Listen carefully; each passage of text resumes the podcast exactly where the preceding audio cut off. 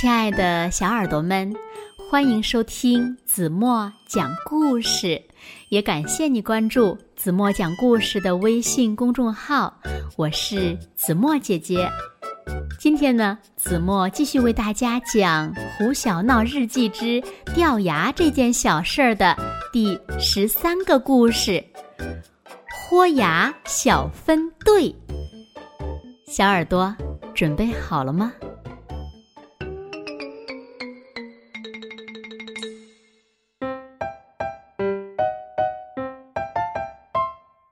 晚，太阳公公红着脸躲在镶金边儿的云彩后面。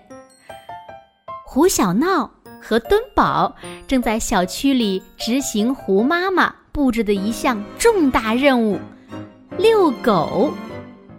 胡小闹牵着小狗蜜桃，抬头挺胸地走在前面；墩宝笑容满面地走在后面。两个人像小士兵一样迈着整齐的步子，一、二、一，一、二、一，所到之处立刻引起一片称赞。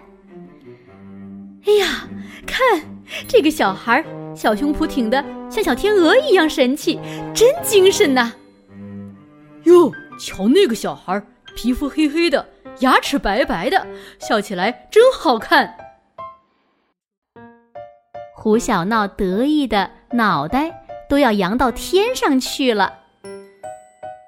正在这个时候，一个冒冒失失的小男孩走路不小心，砰的撞到胡小闹身上。这个小男孩跟墩宝差不多高，留着锅盖头，头呀一直低着，看不清他的样子。对。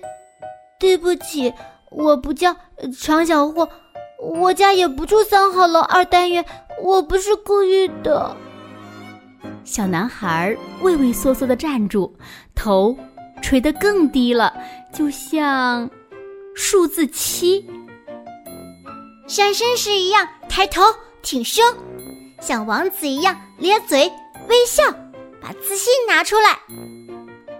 胡小闹的声音。铿锵有力，清脆洪亮。小男孩慢慢的抬起头来，但嘴巴却像河蚌一样紧紧闭着，黑葡萄似的眼睛里满是慌张和不安。我敢断定，你一定是掉了牙，而且掉了不止一颗。胡小闹像个大侦探，犀利的目光在小男孩的脸上扫过一圈又一圈。你你怎么知道的？小男孩用手捂住嘴巴，才敢说话，声音轻的像蚊子叫。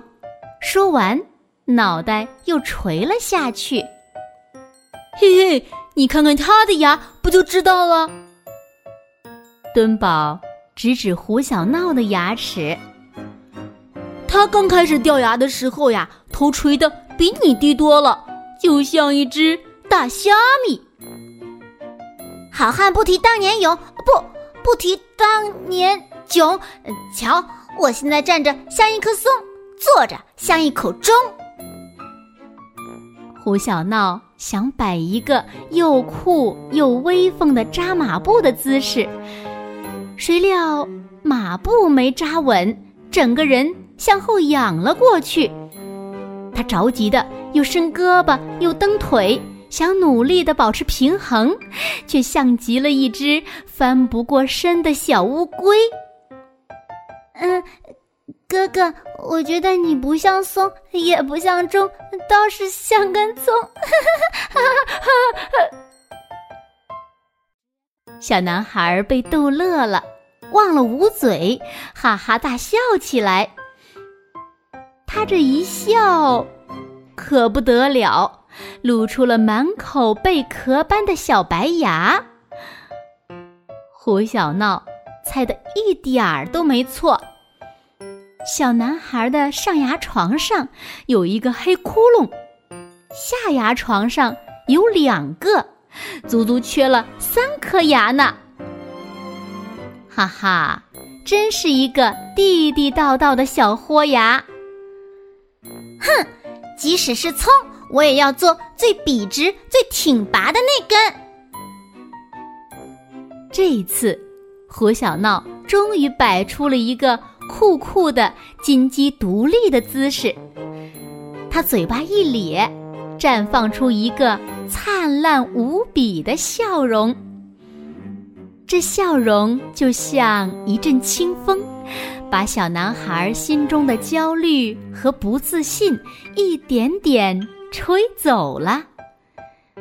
哥哥，你笑起来真帅。其实你笑的也很酷哦。嘿，哈哈哈哈哈！嗯，你是豁牙，我也是豁牙，不如我们成立一个豁牙小分队怎么样？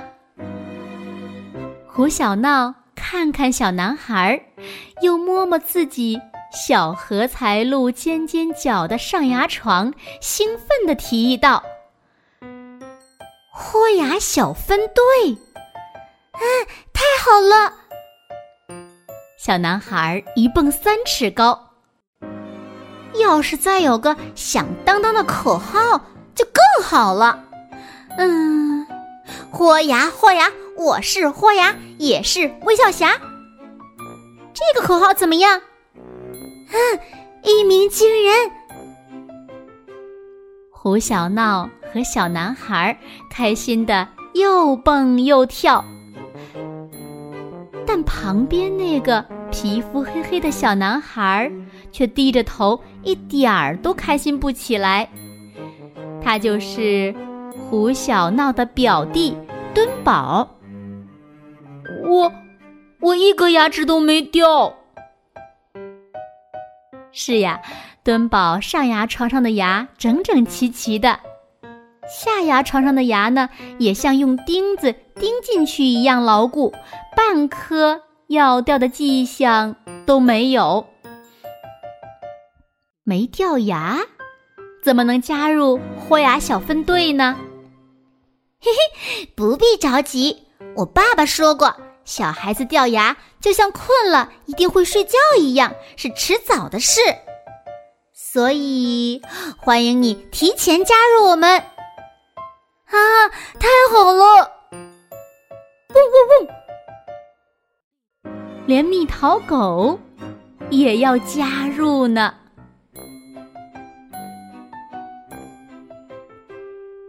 好了，亲爱的小耳朵们，今天的故事呀，子墨就为大家讲到这里了。那今天留给大家的问题是：豁牙小分队都有哪些成员？如果小朋友们知道正确答案。就在评论区给子墨留言吧。那豁牙小分队成立以后，又会发生什么有趣的事儿呢？我们明天接着听喽。好了，那今天就到这里吧。明天晚上八点半再见喽。如果小朋友们喜欢听子墨讲的故事，不要忘了在文末点亮再看，给子墨加油。和鼓励。当然了，子墨也希望小朋友们呢，能把子墨讲的故事分享给你身边更多的好朋友，让他们呀和你们一样，每天晚上八点半都能听到好听的故事，好吗？现在睡觉时间到了，请小朋友们轻轻的闭上眼睛，一起进入。甜蜜的梦乡啦，完了。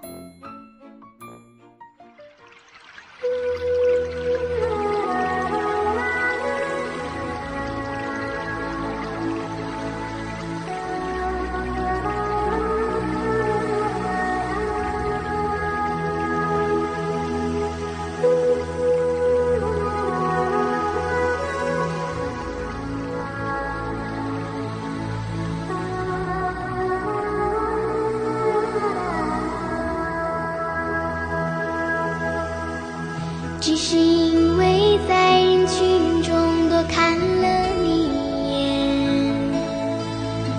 再也没能忘掉你容颜。梦想着偶然能有一天再相见，从此我开始